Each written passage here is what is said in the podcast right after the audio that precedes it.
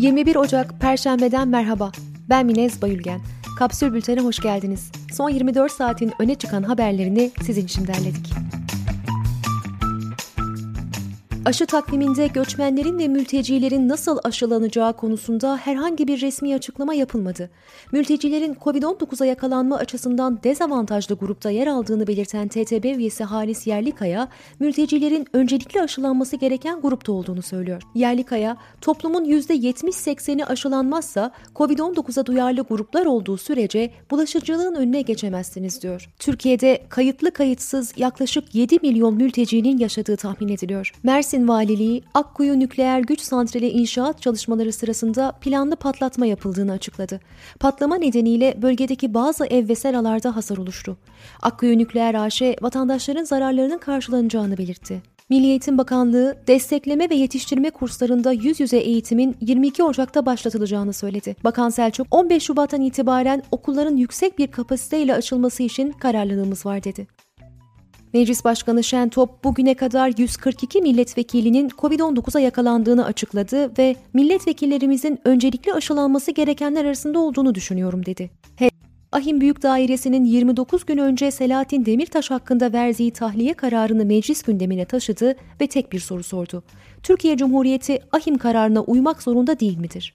AKP'li Emin Akbaşoğlu hayvan hakları ile ilgili çalışmaların tamamlandığını ve yakında yasalaşacağını duyurdu. MHP'li Saffet Sancaklı, Bein Sports'un Türkiye'den kaçmak istediğini öne sürdü. Sancaklı, 25 ülkede yayın yapan Bein Sports'un Türkiye Ligi'ni hiçbir ülkeye satamadığını söyledi. Medya ve Hukuk Çalışmaları Derneği raporuna göre Kasım 2019, Ekim 2020 arasındaki erişim engelli haberlerin %42'si Cumhurbaşkanı Erdoğan, ailesi ve AKP'lilerle ilgiliydi.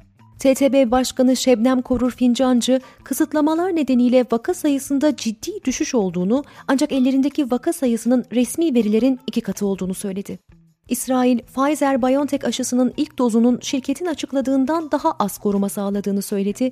Pfizer, ilk dozun yaklaşık %52 koruma sağladığını açıklamıştı.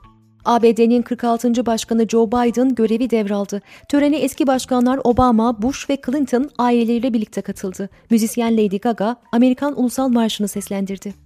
Veda konuşması yapan Trump, görev süresinin dolmasına saatler kala aralarında eski baş stratejisti Steve Bannon'ın da olduğu 73 kişi için af çıkardı. Bannon ve beraberindeki 3 kişi Meksika sınırına duvar inşası için düzenlenen kampanya ile toplanan bağışları zimmetlerine geçirmekle suçlanmıştı. ABD Başkanı Biden'ın Dışişleri Bakanlığı'na aday gösterdiği Anthony Blinken, Türkiye'yi sözde stratejik ortak olarak tanımladı ve S-400 nedeniyle daha fazla yaptırım uygulanabileceğini söyledi.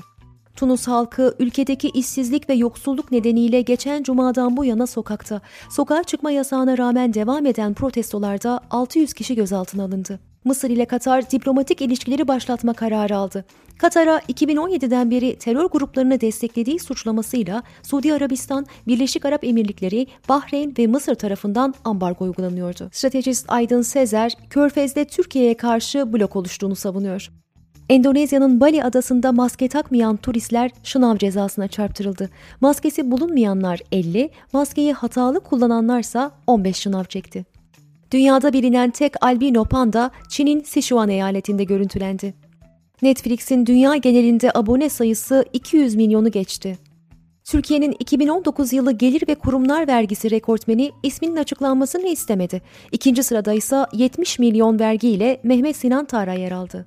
10 temel gıda maddesinin bulunduğu alışveriş için Türkiye'deki asgari ücretli 20,6 saat çalışıyor. Aynı alışverişi İngiliz asgari ücretli 2,2 saat, Almansa 2,8 saat çalışarak alabiliyor. Turizm Restoran Yatırımcıları ve Gastronomi İşletmeleri Derneği Başkanı Kaya Demirer, işletmeler yeniden faaliyete geçtiğinde %25 ila 30'unun yeniden açılamayacağını tahmin ettiklerini söyledi. Migros'un hissedarlarından Lüksemburg merkezli Kenan Investments %11,82 hissesinin tamamını satışa çıkardı. Fiyatlama hisse başına 44,1 liradan yapıldı. Çin medyası Ali Baba'nın kurucusu Jack Ma'nın 3 ay sonra ilk kez görüldüğünü duyurdu. Haber sonrası Ali Baba hisseleri Hong Kong borsasında %5 değer kazandı. Günün sözüyle kapatıyoruz. Trabzon'da tedavisinin sürdüğü hastanenin kapısında 5 gündür bekleyen köpeği boncukla buluşan Cemal Şentürk. Ben ona hiç kızmam, kızıp da kendimden soğutmam. Kapsül'ün e-bültenlerine abone olmak için kapsül.com.tr'yi ziyaret edebilirsiniz. Hoşçakalın.